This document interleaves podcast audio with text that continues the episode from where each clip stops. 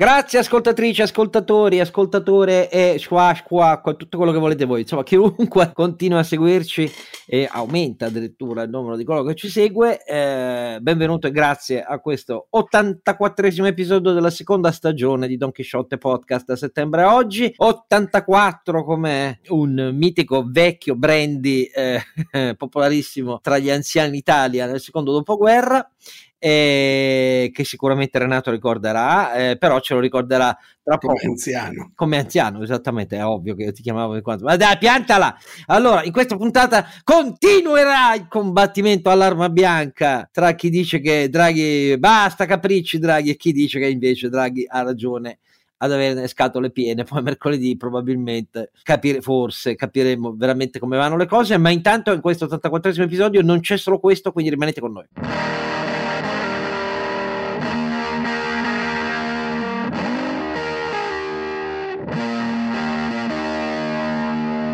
Allora, Don Chisciotte solitario oramai rispetto ai suoi due compari sulla tesi del Quirinale di Draghi è sempre Oscar Giannino, ma invece i due che poi avranno ragione, perché è ovvio che l'Italia è quella dei compromessi, quindi hanno ragione loro. Eh, innanzitutto il nostro democristianissimo, oramai ha cambiato anche la gualdrappa della sua cavalcatura, Sancio Panza ha messo direttamente quella della croce della DC eh, per sua stessa ammissione sotto la sua sella e sotto il suo sedere. E intanto Sancio sei sempre tu. Renato Cifarelli, no, io ho messo sul giubbotto d'arleista, eh. che sai che abbiamo tutte le patch, no, la, D- la DC appartiene, eccetera, quello dei Templari. Ah, quello dei Templari addirittura. Guarda che non devo ricordarti io che hanno fatto una brutta fine perché pretendevano che il re di Francia a cui avevano eh, prestato una barca di denari perché erano diventati la più grande confraternita bancaria dell'Occidente, pretendevano addirittura indietro e loro pensarono bene eh, il re di dire no, beh, io vi mando a processo come adoratori di strani feticci e vi taglio la testa a tutti quanti. Quindi attenzione perché se fai il templare questo è il destino che mai, mai prest- questa, questo è l'insegnamento che non devi mai prestare soldi ai potenti. Insomma. Esatto. Quindi è, è meglio anche non prestarlo allo Stato. Eh, bravo, perché la crisi dei Bardi e di altre otto grandi famiglie banchiere fiorentine premedici nacque nel 1300 proprio perché un re d'Inghilterra disse vi mando a fanculo, i soldi non li vedrete mai indietro. Fu una grande... Tipo faccio consolidamento. Esatto, esattamente, bravo, perché poi la storia dei default statali è lunga, è lunga quanto la storia del potere. Allora, il nostro... Devo ancora ricordare però che il sito è donchisciottepodcast.it lì i link per iscrivervi, per trovare le puntate, per fare le donazioni, per scrivere a Oscar. Anche a Renato caro Alberto, mica solo a Oscar, non diciamo scemenza. Allora, detto tutto questo, poi c'è l'inossidabile eh, neoteorico del costituzionalismo disinvolto. il nostro però è ferreo eh, perché lui è uno che studia quindi eh, figuriamoci chi sono io per metterlo in dubbio. Però mi diverte molto che stiamo teatralizzando questa discussione su Draghi, Mattarella e 5 Stelle e naturalmente il nostro calpitantissimo oramai Ronzinanta Carlo Alberto Carnevale Maffè però la Costituzione è disinvolta direi che è cartesiana. Perché è disinvolta? ah eh, eh, lo voglio sentire da te perché adesso vediamo su che ti arrampichi. Allora naturalmente eh, avrete capito che dobbiamo partire per forza da quello che al momento della registrazione lunedì notte eh, è ancora ignoto a noi come a tutti in Italia e nel mondo, visto che l'attenzione del mondo è insomma abbastanza elevata intorno a che fine fa la premiership di Draghi, vedremo questa recita in Parlamento, che naturalmente arriverà fino all'ultimo secondo con i 5 Stelle rimasti che continuano a espellersi, a insultarsi tra loro, eh, con l'emergere di ipotesi fantascientifiche, secondo la quale fantascientifiche, ma forse di, dotate di un qualche realismo, per cui il segnale che Conte chiedeva a Draghi era quello di nominarsi da solo ministro degli esteri di Draghi al posto di Di Maio. Insomma, mi sembra. Che me dai? No, che so, no ma poi vero o meno, ma cioè, il livello è questo qua, di la verità. Ma detto tutto questo, ehm, anche le altre forze politiche non è che stiano da meno però, eh. certo non toccano il livello della tragedia di questo auto da fe eh, in cui finisce tra fuochi d'artificio e insulti il grande mito del partito alter tutto che rifondava la politica italiana, ma devo ammettere che anche gli altri non, non è che proprio brillino a dire la verità, perché l'atteggiamento di Berlusconi che rivira su Salvini e dice no, niente, voto, bibuba, eh, altro che Forza Italia, che arrivava al 20% perché diventava di nuovo il nuovo CE, tutte chiacchiere come vedete, però detto tutto questo, qualche... Beh, ma è uno di quei classici periodi, Oscar, in cui a star zitti si fa bellissima figura, insomma. Sì, vabbè, ma intanto lì ormai c'è un vincolo, cioè lui da solo non fa niente, non... e poi non si fida della Meloni, quindi non gli resta che Salvini, beh, beato lui. Detto tutto questo, qualche manifestazione in Italia con qualche centinaio di persone in piazza qui e là nella grande città a favore di Draghi, beh, qualcuno ha detto è la prima volta, ha detto Antonio Politi, che ci sono manifestazioni in Italia perché un governo resti invece che vada via, ma insomma molti appelli che mi hanno fatto sorridere della società civile che dicono a tutti Draghi resta, un po' come Carlo Alberto, nessuno che abbia detto però per fare le cose finalmente giuste, no, nessuno che dica e per costruire poi un'offerta politica diversa, no, tutte faccende che non riguardano la società civile, queste qua, quando invece è la radice del problema, la malattia finale, le fasi agoniche della malattia finale del sistema politico italiano. Quindi o, o, cambi l'offerta o altrimenti, caro mio, hai solo paura delle elezioni. Questo è, è, il punto che vedo io in questo attivismo sfrenato della società civile, che però si guarda bene dal dire alcunché su perché siamo arrivati a questo punto. Allora, però, Senti, riprendiamo dove ci eravamo fermati. Quindi, caro Alberto, cosa deve avvenire mercoledì? Ah, cosa debba avvenire non so. Che cosa possa avvenire eh, nelle previsioni che posso fare, ma in base alla teoria dei giochi, non capendo granché di politica, caro Oscar, eh, eh è, è, molto semplice. Eh, il, il, Presidente del Consiglio farà, presenterà una comunicazione, una relazione al Senato perché questa è stata la decisione dei presidenti del Parlamento, eh, quindi eh, comincia dal Senato e il Senato è anche il punto più delicato, visto che al Senato è successo il fattaccio il 14 luglio e eh, eh, di fronte a questa comunicazione con molta probabilità ci sarà una mozione eh, che proporrà la fiducia al suo governo. La mh, valutazione che ci sarà una mozione di fiducia deriva dal fatto che il presidente Mattarella ha rimandato eh, non accogliendo le eh, dimissioni del Presidente del Consiglio, il governo al giudizio delle Camere e non eh, votare di fronte a questo invito sarebbe un atto di grande scortesia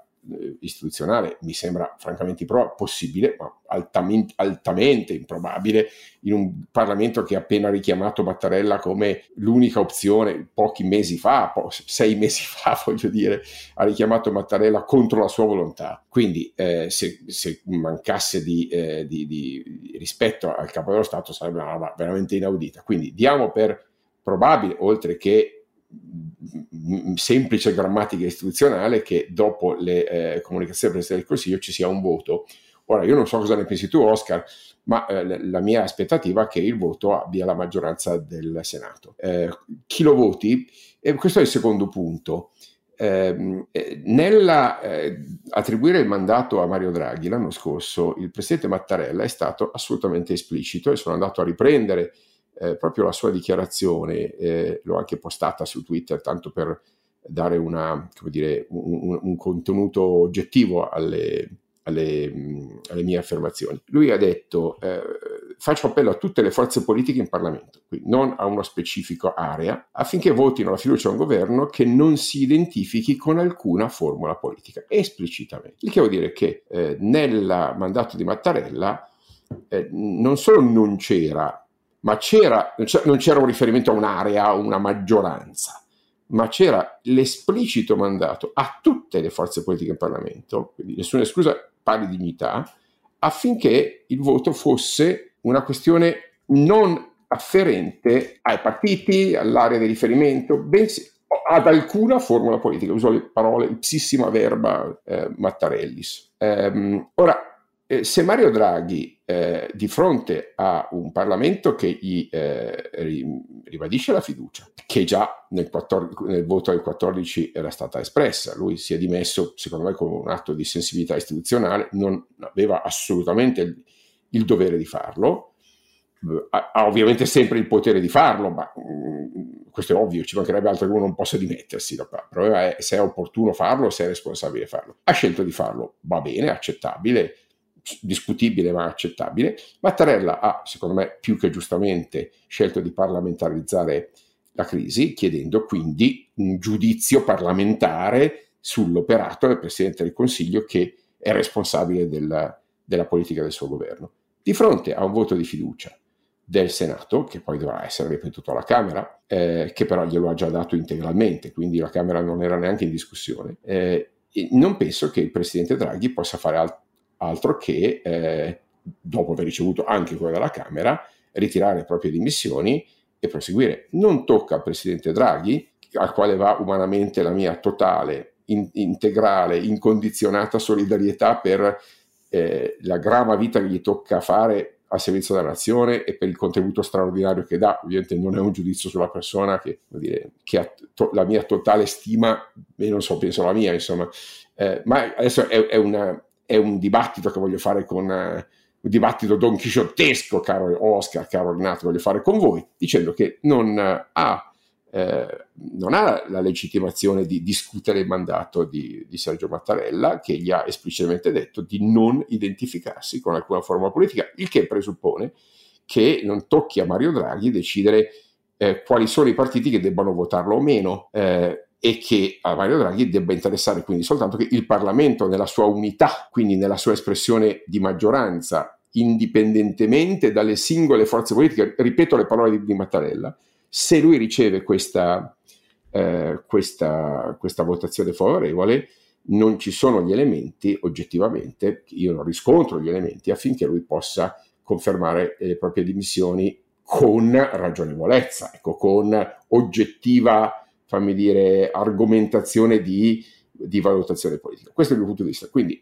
la mia previsione è che lui riceverà il voto di fiducia e che lui continuerà nella sua, eh, nella sua, missione di Presidente del Consiglio, obtorto collo, sia chiaro, e, e sia chiaro che la, mia, la, la, solidarietà gli è completamente dovuta per avere dovuto eh, convivere con questa banda di irresponsabili, sciamannati, sabotatori eh, e, e, dell'interesse nazionale. Insomma, il giudizio su questi signori qua è, è irripetibile, okay? Um, ma, ma la, la, previsione che faccio io è, è questa, e ripeto, ed è me, mera conseguenza da, da, game theory, non certamente di valutazione politica, quella la lascio caro Oscar, a te e alla tua interpretazione a quella di, di Renato. Ma se mi dicevate che facevate una puntata, un'altra puntata così, però compravo davvero il brandy stock 84 e, e, i popcorn. Però. Vediamo cosa dice Oscar. no, sentiamo che dice Renato. Poi parlo. Poi parlo. No, eh, allora, no, no. Io, io, io, mi tengo lontano dai regolamenti parlamentari nei quali non ho nessuna intenzione di, di introdurmi. Allora, come sempre, da un certo punto di vista, in una situazione come questa, secondo me c'è una parte che è quella, diciamo, morale. E una parte che è quella regolamentare. Allora, è evidente che dal punto di vista regolamentare, cioè, è evidente, scusate, allora, può darsi anche, come dice Carlo Alberto, che dal punto di vista regolamentare, se il mandato è quello di dire tu devi andare in Parlamento raccogliendo una maggioranza finché la maggioranza vai avanti, Draghi dal punto di vista regolamentare debba eh, continuare ad andare avanti. Ciò non toglie che se tu vai a formare un governo con eh, una certa struttura e ti ritrovi dopo un po', come spesso accade in Italia, con una struttura che è completamente diversa, qualche passaggio di aggiustamento va fatto. Insomma, tradizionalmente sono stati fatti così. Nella mia ignoranza politica mi ricordo che quando cambiava un po' la maggioranza, c'erano un po' i rimescolamenti, anche perché le maggioranze sono sì. fatte per richiedere poltrone. Bastava cambiare quindi... il ministro degli esteri, capisci caro? Ecco, tipo, eh, tipo, se cambiava il ministro degli esteri, togliendo il fuoriuscito e mettendo Gonte, che aveva tanta voglia di tornare a viaggiare un po' a spese dello Stato, evidentemente, magari non ci sarebbe stata nessuna crisi, oppure, non so, poteva trovare un posto alla taverna, insomma, vediamo. Non lo so, allora dal, dal, punto di vista mio è evidente che io faccio parte di tutti coloro che dicono, anche per il mestiere che faccio, non possiamo fare a meno in un momento come questo di Mario Draghi come capo del governo, ma io ne faccio più una questione internazionale che interna in, in questo specifico momento, perché? Proprio perché attraverso il fatto che ci sia Mario Draghi in un momento particolarmente complesso è evidente che, la, che l'Italia gode di una credibilità che non avrebbe con eh, le persone che mi vengono in mente che potrebbero che potrebbero costituire un'alternativa, ma anche a livello di tecnici o a livello di persone incaricate. Quindi è evidente che da quel punto di vista io tifo per Mario Draghi che rimanga. Ciò non toglie che capisco anche il fatto che una persona come lui, cioè io me lo immagino tutti i giorni che si deve mettere al telefono con alcuni personaggi che gli chiedono dammi una dimostrazione di qualcosa oppure fai qualcosa, devi, devo portare a casa un risultato e quindi insistono su queste cose qua che non sono nuove in politica, non, non, è la prima volta e non sarà l'ultima, però in una situazione di questo genere probabilmente insomma, non la vedo. Cioè, vabbè, a me partendo dal presupposto naturalmente che è nota da, da, anni la nostra bassa stima in generale per eh, chi è stato portato in Parlamento dai 5 Stelle. Non naturalmente nel 100% dei casi, però mediamente direi che non, non, si sono fatti grandi passi avanti sulla qualità della legislazione o di quello che è stato portato in Parlamento. Adesso, dopo aver fatto da cuscinetto fra Carlo Alberto. Che cuscinetto? Ma non dire stupidaggini, perché cuscinetto? No, faccio un cuscinetto nel senso che vi do, vi do il tempo di non scontrarvi. Ma no, lo facciamo, facciamo apposta, scusami Oscar. Vabbè, dai, insomma, non so, in, eh, tu che sei esperto di teatro, Oscar, qual, qual è la mia parte? Quella, no, quella del... Ma no, la tua è una... È una è, no, stai scherzando, la tua parte è una parte centrale, perché ti ricordo, ti ricordo, ti ricordo, ti ricordo che come Sancho tu sei titolare della saggezza popolare. Non è il mainstream la saggezza popolare, è quella di chi dice cose logiche e di chi co- dice cose prudenti e che quando osa significa che non c'è alternativa e bisogna osare per il futuro. Questo è il tuo ruolo, è il tuo ruolo nel, nel, nel plot del Don Chisciotte ed è un ruolo fondamentale, cioè l'elemento del saggio che parla al di là dei dotti è l'elemento del full shakespeariano, hai capito? Cioè è proprio è una continua macchina teatrale al di là della dialettica dei protagonisti che inserisce pillole di assoluta saggezza. Era un po' il ruolo che nella vecchia tragedia greca era quello affidato al coro. Quindi stai scherzando, il tuo ruolo di prima grandezza. Adesso non mi fare annoiare la gente con storia del teatro, però è così. Allora, rapido, anzi, facciamo una cosa: siccome siamo già a 19 minuti, io propongo un rapido ripasso di come è nato il governo Draghi, così lo ricordo al professor Carlo Alberto. Qui restate per ascoltarlo, restate qua. Perché il professor Carlo dice, beh, logicamente non ha grandi alternative Draghi perché il mandato affidatogli dal Quirinale è un mandato che diceva testualmente, ma era un governo, il mandato era di affidare a un governo che non facesse riferimento ad alcuna formula politica, corretto Carlo Alberto? Perché? No, scusate, eh, oh, non è capitato mille anni fa, eh. Allora, quando matura la crisi del governo Conte, primo giro di consultazioni col capo dello Stato Mattarella, il capo dello Stato Mattarella eh, capisce che la situazione è molto complicata e ricorre, come è del tutto legittimamente titolare della facoltà di poter fare, a un escamotage per raffreddare la situazione, ti ricordo, Carlo Alberto, caro ascoltatore, che chiama l'improbabile, ma pur sempre presidente della Camera Fico, alla testa di un comitato che deve valutare con un proprio giro di consultazioni la possibilità di verifica di un emergere di maggioranza programmatica. Il presidente della Camera Fico termina le sue consultazioni con una relazione al Presidente della Repubblica in cui dice No, malgrado i nostri generosi sforzi di ascolto, non pare proprio emergere in maniera univoca e credibile una convergenza di maggioranza programmatica. Punto. Questo è il dato di fatto in cui, sentita questa relazione, la sera stessa il Presidente della Repubblica convoca per l'indomani mattina Mario Draghi fuori dai partiti e gli affida il mandato che hai detto tu, cioè un mandato che faceva stato del fatto che le prerogative affidate al Presidente della Repubblica nelle sue consultazioni non erano arrivate né in maniera diretta con la consultazione al Quirinale né in maniera diretta, indiretta col filtro della Commissione FICO all'emergere di una formula di maggioranza. Per questo, virgola, e solo per questo, virgola, in maniera correttissima e logicamente dedotta, senza alcuna forzatura da parte del Quirinale, non spetta al Quirinale indicare maggioranze politiche, spetta il potere di verificare il loro formarsi o il loro venir meno. E una volta verificato quello lo affida e diventa pilastro di un mandato. Se non c'è, è anche facoltà del Quirinale chiamare un uomo fuori o dentro dai partiti, ma comunque a cui affida il compito per correttezza, coerente all'espletamento dei suoi doveri fino a quel momento.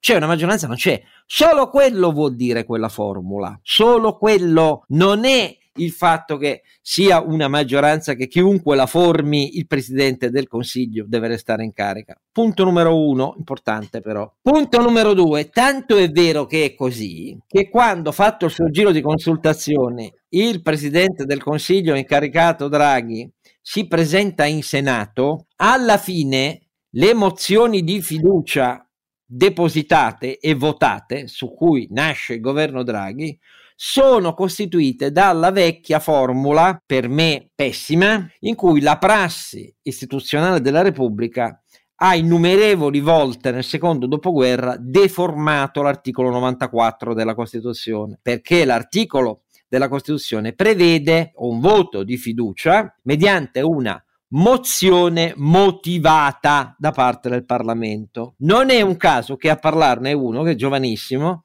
lavorava per Spadolini, presidente del Consiglio, primo presidente del Consiglio non democristiano, che nell'82 si batté e ottenne per la prima volta, dopo decenni, di tornare a una lunga, corposa e dettagliata mozione motivata di fiducia, che in assenza di una prassi di forze politiche come nel caso germanico-tedesco, cioè di una maggioranza che nasce da sfinenti trattative in ogni dettaglio di un programma di governo, se la inventa in Parlamento, ancorando il Parlamento e le sue instabili maggioranze a un documento programmatico dettagliato. Ma eccezione, tant'è vero che anche il governo Draghi nasce invece alla fine di febbraio del 2021 sulla banale formula con cui il Parlamento ha dato il più delle volte la fiducia ai nuovi governi, cioè udite le comunicazioni del Presidente del Consiglio, le approva, punto. Anche in quel caso come vedi, poiché siamo in presenza di un primo dibattito parlamentare, la, la, convergenza è ancora in nuce, si vedrà da chi la vota, e quindi lui non può fare una mozione motivata di maggioranza e non la fa ed è corretto anche Draghi. Di qua a dire che siccome la formula del capo dello Stato era senza alcun riferimento a formule politiche, significhi che non spetta a Draghi valutare se il venir meno di una componente muta il potere che gli è dato dalla Costituzione, cioè lui è il titolare dell'indirizzo politico del governo. Carlo Alberto, fidati, ce ne corre. Lui come titolare dell'indirizzo politico di un governo nato, come ho ricordato, è il primo elemento valutatore della congruità o meno della maggioranza rispetto al programma di cui lui è il titolare dell'indirizzo. Quindi lui ha piena facoltà di farlo. A. B. Non è affatto un capriccio. C. Tantomeno una mancanza di rispetto a Mattarella, che anch'io mi inchino, e che ha pronunciato quella formula in piena coerenza al fatto che una maggioranza non gli si era manifestata né a lui né a Fico, non vuol dire la cosa che dici tu. Poi, poi la faccio breve. Dirà di sì comunque perché c'è una parte d'Italia che ti dice non ti puoi sottrarre ai sporti eh, per altri sette mesi perché abbiamo paura di votare e quindi tanto non ti faranno fare quasi niente, quasi peggio rispetto a prima, ci siano o meno i contiani. Ecco, questo è il punto vero politico, ma non è istituzionale, perché istituzionalmente lui può benissimo dire quella maggioranza si è modificata e quindi ve ne, ve ne, scegliete uno dei vostri se non volete andare a votare. Può farlo e non è uno sgarbo istituzionale, non è un capriccio, eccetera, eccetera. Sull'opportunità ci si può dividere quanto volete. Il problema di questa crisi è la lunga agonia di un sistema politico. Part- in questi sette mesi, per non andare a votare, possiamo raccontare che questo ci darà forza in Europa, nella Nato, nella guerra e così via. Però quello che è avvenuto è il tragico sfarinamento ancora una volta per auto da fe e suicidio di questo sistema politico che è arrivato alla fine, alla fine. E il dire non votiamo significa dire abbiamo paura dell'esito del voto. E io devo dire la verità, non mi sento di dire che questa è mai una buona ragione, perché fino a che non si sveglia la parte d'Italia per costruire un'offerta politica diversa, tutti gli appelli che dicono resta e veditela sono appelli di infingardi codardi caro Carlo Alberto, codardi, perché è il ritiro della società civile dalla politica ad aver determinato questo nei decenni. E quelli che dicono veditela tu, sono codardi in prima fila se non aggiungono per fare le cose giuste e per continuare a farle anche dopo le elezioni e noi ci impegneremo per questo. Mi dispiace, io ho un'altra esperienza rispetto alla tua, sono uno sconfitto, sono uno sconfitto colpevole, eh, passerò tutta la vita a dolermi delle mie colpe, però se facciamo sempre finta con arzigogoli istituzionali che ci siano doveri che eludono il problema numero uno, evidente sotto gli occhi di tutti, il fango in cui è caduta ogni residua dignità della politica con questi cazzo di consigli nazionali dei 5 Stelle che finiranno dopo che sono terminate le votazioni di fiducia, perché vedremo le conseguenze ancora dopo su chi entra, chi esce, chi dice ti sputo in faccia o ti faccio sputare da Tizio e Caio, tutte le loro parole testuali. Questo è il problema fondamentale ed è la premessa, Carlo Alberto, per poter fare o meno tutte le cose di cui parliamo da anni, perché altrimenti i nostri sono esercizi retorici, perché la politica è bene o male in democrazia nasce da un voto e da quel voto ci sono i fondamenti per poter fare cose giuste o meno. Allora, io continuo a pensarla così. Mi fermo qua, è probabilissimo che vada come dici tu, ma che sia il meglio in nome di o principi istituzionali o principi di realismo rispetto all'emergenza della guerra o eccetera eccetera, può essere vero, ma il problema fondamentale emerso in questa crisi è sempre lo stesso e nessuna di queste considerazioni risponde a questa emergenza. Io la vedo così e quindi abbiamo, ho dato il mio contributo a teatralizzare, come vedi in realtà come sempre la pensiamo allo stesso modo, ma è una maniera per stimolare chi ci ascolta a capire di stare molto attenti ai dettagli di quello che avverrà e soprattutto un richiamo a tutti, visto che gli appelli si sono sprecati in ogni articolazione della società civile, a essere coerenti davvero. Spetta a voi fare qualche cosa per cui non dovete avere paura delle elezioni. Spetta a voi, non agli attuali partiti. Detto tutto questo, um, cioè adesso ci starebbe una piccola intervenzione no, musicale eh, col clash. Sta, No, che clash, stavo cioè, dicendo, darling, cioè, you got to let me know should I stay or should I go? Cioè, ci sarebbe il clash, no? Dico ah, bene. Il eh. clash, un altro cla- clamoroso capo di incompetenti assoluti, non sapevano niente della musica, che però hanno cambiato la storia della musica per certi versi almeno. Ecco, Beh, insomma, un, pe- un, contributo l'hanno dato, insomma, sicuramente questo è un gran Un contenuto di un certo vigore in quegli anni, devo dire, i Clash, idoli della mia, di, quello, di, di quella mia epoca, proprio perché rompevano, cioè God Save the Queen and the Fascist Regime era una roba che, che non si era mai sentita, adesso con tutto Però, detto Beh, tutto questo. Oscar, se il contributo dei 5 Stelle alla storia italiana fosse stato quello dei Clash alla storia della musica sarei stato ben felice. Cacchio! Cacchio. e, dire, e, dire, che di Johnny Rotten ne hanno proposti parecchi, ma nessuno alla sua altezza vera. Se... Eh sì, però sai, uh... il problema vero è che era morto Malcolm, Malcolm McLaren. No, e comunque, no, probabilmente, no, comunque no, sempre per citare probabilmente se fosse sopravvissuto lui saremmo in una situazione diversa. Eh, però se, sempre per sottoscrivere come ha detto Oscar che il problema è sostanziale essenziale if I go there will be trouble. If I stay it will be double. Esatto. era, già, era, già, tutto scritto è, è, è, la perfetta sintesi della crisi del governo Draghi. Il clash ragazzi. esatto allora, qui ci vorrebbe davvero un brano, però vabbè. Detto tutto questo, ragazzi, cambiamo musica e torniamo invece una musica ben più drammatica e tragica di questa operetta ridicola italiana. Cioè, oh, raga, qui Putin ha smentito Diba. Putin ha smentito Diba. Ragazzi, Putin in persona. Le sanzioni adottate dall'Europa hanno effetti negativi colossali sull'industria tecnologica russa. L'ha detto lui, non l'ha detto nessun altro. Eh, qualcuno però che ve l'aveva detto prima che era così c'era anche qua. Ecco. Però detto tutto questo, cosa voglio dire? Che quindi tutto sul campo va nel verso giusto? No, c'è una gara oramai evidente, la gara evidente che, che dura i prossimi cinque mesi tra la situazione russa sul campo ed economica, perché come se mordono le sanzioni. Avete visto il sondaggio che non hanno voluto pubblicare, ma che tutto il mondo ha saputo sul fatto che il 30% dei russi, commissionato dal potere di Putin quel sondaggio, il 30% dei russi dice facciamola finita con questa invasione e il 46% dei giovani, beh, insomma, per essere un consenso granitico, mi pare che, malgrado la paura di finire in galera, ormai anche se chi espone un foglio bianco lo mettono in galera perché dice se è bianco vuol dire che sei contro la guerra, però detto tutto questo. E dall'altra parte la tenuta dell'Europa sulle sanzioni nostre che dovremmo darci da solo, cioè il razionamento dei consumi energetici, perché il Nord Stream va a finire così, Gazprom, chiedo a Carlo Alberto, la dichiarazione che ha fatto di esenzione dalle clausole contrattuali è il prodromo di questa roba qui e voglio vedere come si mette dopo aver escluso gas e petrolio dalle sanzioni, dopo aver fatto tutta la commedia eh, di ignorare che le chiusure parziali erano il cappio intorno al nostro collo, bla bla bla. Che dici Carlo Alberto? Ma dico che eh, Putin ogni tanto, eh, come un orologio rotto, eh, dice la verità eh, nel caso specifico ha ammesso ciò che tutto il mondo sa a tempo, a parte i putiniani dei noantri che semplicemente sono dei, dei buffoni ridicoli, e cioè che la Russia non può fare a meno della tecnologia occidentale perché blocca il 97% della produzione auto, automobilistica, un bel pezzo del, della manutenzione del settore petrolifero e gas, eh, quasi tutta l'industria aerospaziale.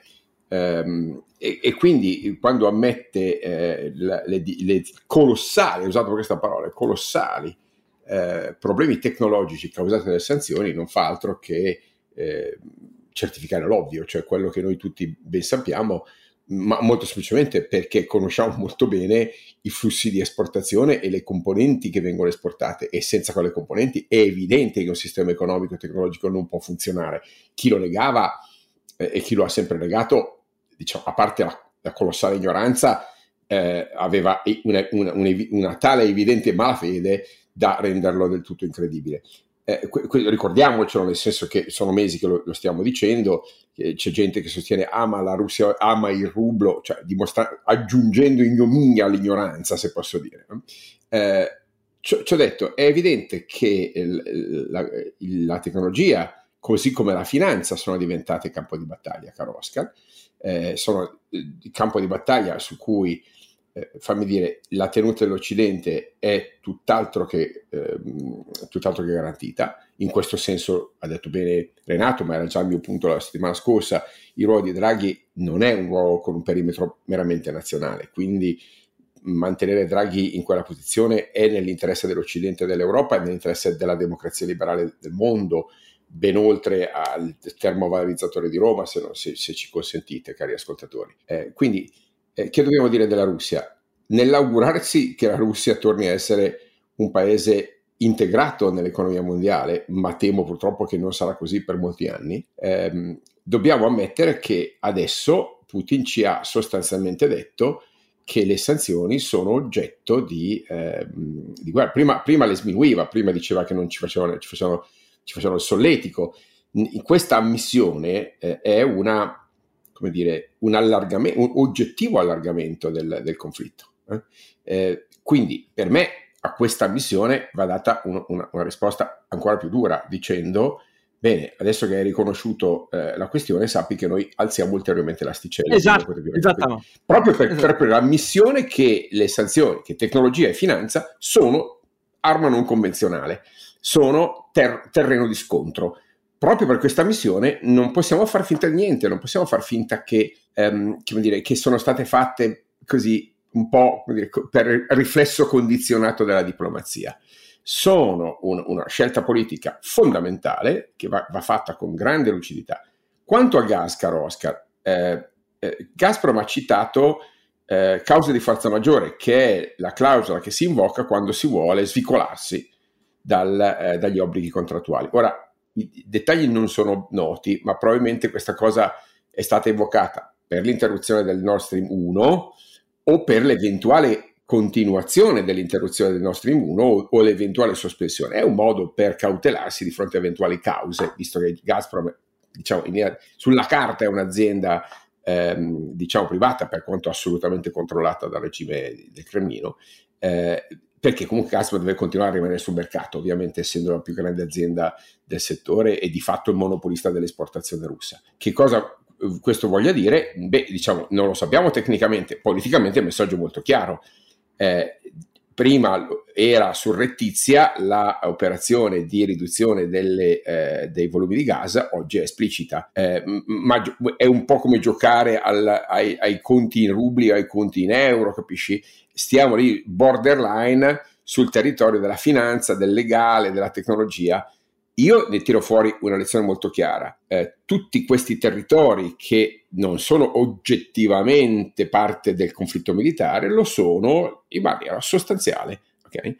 Non, essendo, non essendolo formalmente, ma lo sono in maniera sostanziale. Quindi è inutile che l'Europa faccia finta di non essere in conflitto con, con la Russia, esatto. eh, deve ammettere che questa cosa qua deve diventare un, un, tema di relazione politica. E quindi secondo me dovrebbe dichiararlo, lo dico in maniera esplicita, visto che non lo farà il governo italiano, spero che lo faccia la Commissione europea, che dichiari il più presto possibile, se non lo stato di emergenza, certamente lo stato di allerta e che provveda a istruire, e forse è giusto che lo faccia la Commissione, almeno nessun governo deve pagare il prezzo politico e dire ai propri elettori, Possono, possiamo sempre dire, eh, ma ce lo chiede l'Europa, anche i tedeschi lo possono fare se vogliono. Okay? Eh, e, e, in questo momento la Commissione europea ha una risposta molto importante adesso, proprio oggi, 19 luglio, e cioè eh, dire di fronte a questi gesti di, del, della Russia è indispensabile procedere a un rafforzamento delle politiche energetiche europee con almeno lo stato di allerta, il secondo stato di fronte alla carenza di gas e prepararsi allo stato di emergenza. Sono d'accordissimo perché questo significa, voglio dire, il segnale dall'altra parte è che ha dovuto mettere una delle sue figlie più preparate di, del primo matrimonio Putin alla testa del comitato per l'associazione delle tecnologie che non arrivano più dall'Europa e dall'Occidente, quindi un segno di cui non si fida più di nessuno, mette direttamente i suoi familiari, un altro segno però, perdonatemi, che va letto con intelligenza, non col moralismo, è un segno profondo del degrado della fiducia che ha Putin verso tutti i più diretti collaboratori di tanti anni, eh, se mette le figlie a occuparsi di questa roba qua, cioè se ne occupa lui stesso.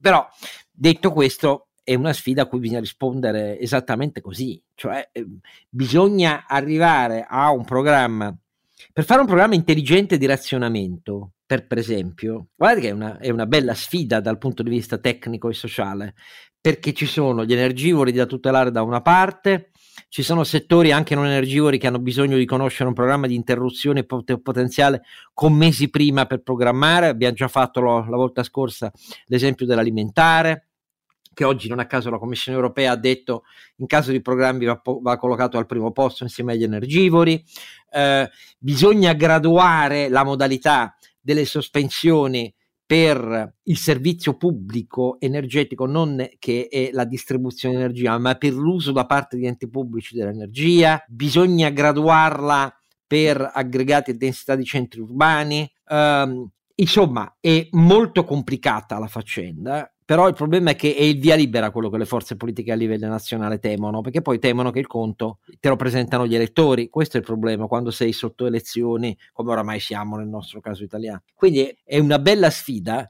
ma che va inquadrata in una sfida geostrategica. Questo è il punto di fondo, di fondo. Purtroppo l'Europa a me sembra molto debole. Io mi auguro che in questo caso la logica di Carlo Alberto Cartesiana davvero scatti perché c'è bisogno di uno scudo superiore di dichiarazione di emergenza perché i governi nazionali non si muovano in tempi diversi con misure tra loro asintoniche. Questo è, è una cosa che ci metterebbe nei guai fino al collo, eh, se avviene, fino al collo, perché ci sarebbero proteste nazionali diversificate al punto tale da mettere governi molto più a rischio di altri. Ecco, questo bisogna che lo sappiamo perché è una partita... Sì, però se posso, Oscar, qui c'è un tema un po' più... però il piano delle, eh, delle sanzioni tecnologiche è un piano non solo istituzionale e politico, ma anche privato, cioè ci sono le corporation sì, certo. in mezzo. Certo. E capisci che le corporation eh, hanno paradossalmente un orizzonte politico più a lungo termine dei politici stessi, perché c'è un tema di reputazione. Ora, è chiaro che una corporation che si mette a vendere tecnologia ai russi rischia in termini reputazionali eh, ma colossale. Eh, e alla fine se decide di non venderli non li vende, capisce? È, è, libera di non farlo. Poi cercherà, brigherà, però la verità è che i piani sono doppi e quindi per me eh, è interessante capire il, eh, che cosa farà il mondo privato, col mondo della finanza, e il mondo dell'industria su questo fronte, non è solo questione di politica. Quindi, e mi aspetto che l'evoluzione della governance di questi anni e l'evoluzione proprio dell'impatto dei fondi della finanza, in particolare la forza del, del modello ESG, che, che, è arrivato quindi a misurare le scelte e, e a portarle addirittura ad avere, avere effetti su, sul rating e quindi sul merito di credito delle imprese, alla fine sia un'onda lunga che convinca le imprese, lo hanno fatto addirittura i cinesi, puoi immaginare, quindi Oscar posso dirti che lì evidentemente non c'era la volontà politica esplicita, semmai il contrario, ma il fatto che molte imprese cinesi del settore delle tecnologie si siano più o meno esplicitamente ritirate o come defilate sul fronte russo, mi fa pensare che sia un'agenda dell'industria privata della tecnologia, oltre che del mondo del retail, ehm, che per questioni reputazionali e ESG eh, non è così contenta di far finta che la, la, la, le sanzioni della Russia non esistano. Sì, sono completamente d'accordo. Ci sarebbe anche da parlare un po' di alcuni recenti sviluppi di grandi gruppi italiani, eh, però forse la cosa migliore è farlo nel prossimo episodio quando avremo anche più contezza di quello che succede in politica, anche se non sono collegati perché sto parlando di sviluppi eh, che sono avvenuti di una gran, certa importanza, un certo peso, eh, da una parte nel gruppo Benetton eh, su Autogrill, sto parlando anche, e siamo su tutt'altro piano, dell'ottimismo che sembra ispirare il piano Lovaglio a MPS, che però viene fortemente investito per il numero, l'aumento di capitale, come avete capito, per chi segue la vicenda, di 2 miliardi e mezzo è fatto soprattutto per avere i finanziamenti per ridurre in maniera apprezzabile, insomma, in, in, maniera un po' meno illogica il peso del costo fisso uh, su uh, fatturato e risultati della banca, cioè per mandare via, lo voglio pensare a più di 4.000 persone, adesso sono scese a 3.500, le vicende politiche diranno molte cose perché nel frattempo il governo era nella trattativa con la Commissione europea ancora non chiusa per la proroga del mancato rispetto dell'obbligo di dismettere eh, MPS e le condizioni anche. Ma anche quella però è una vicenda di una certa importanza perché la, quella, quella vicenda ha posto termine a tante discussioni sul cosiddetto terzo polo bancario italiano e così via. Secondo me la cosa migliore è farla con più agio, con più tempo e con più logica um, in, in, uno dei prossimi episodi, se non nel prossimo. E intanto a me tocca ringraziare il disinvolto costituzionalista Carlo Alberto, sto ridendo, dai ragazzi. Ecco. ecco. Ecco. Dai, per una volta sì. tre minuti. Non potremmo metterla la musica, però, insomma. Dai, tre minuti per una volta. Grandissimi. No, la cosa migliore è però è di una certa anche saggezza, notare che le pile di saggezza rispetto a quelli di Draghi, rispetto a tutto quello che si è visto, vengono dai clash, perché è, è, una cosa rassicurante, perché la follia a volte ha più saggezza di quanto i presunti saggi dimostrano di essere incomparabilmente e indegnamente folli. Questa è la mia sintesi della condizione a quest'ora. Um, caro Mario, vedi tu. Vedi perché... One day it's fine and next is black, cioè non si capisce bene qua come, come si usa. Esatto. Caro Mario, vedi tu e nel frattempo noi intanto diamo appuntamento al uh, prossimo, l'85 episodio, naturalmente bevete molto stock 84 perché per assistere senza perdere la calma a quello che vedrete forse aver bevuto un po' aiuta ecco. grazie Carlo Alberto e grazie Renato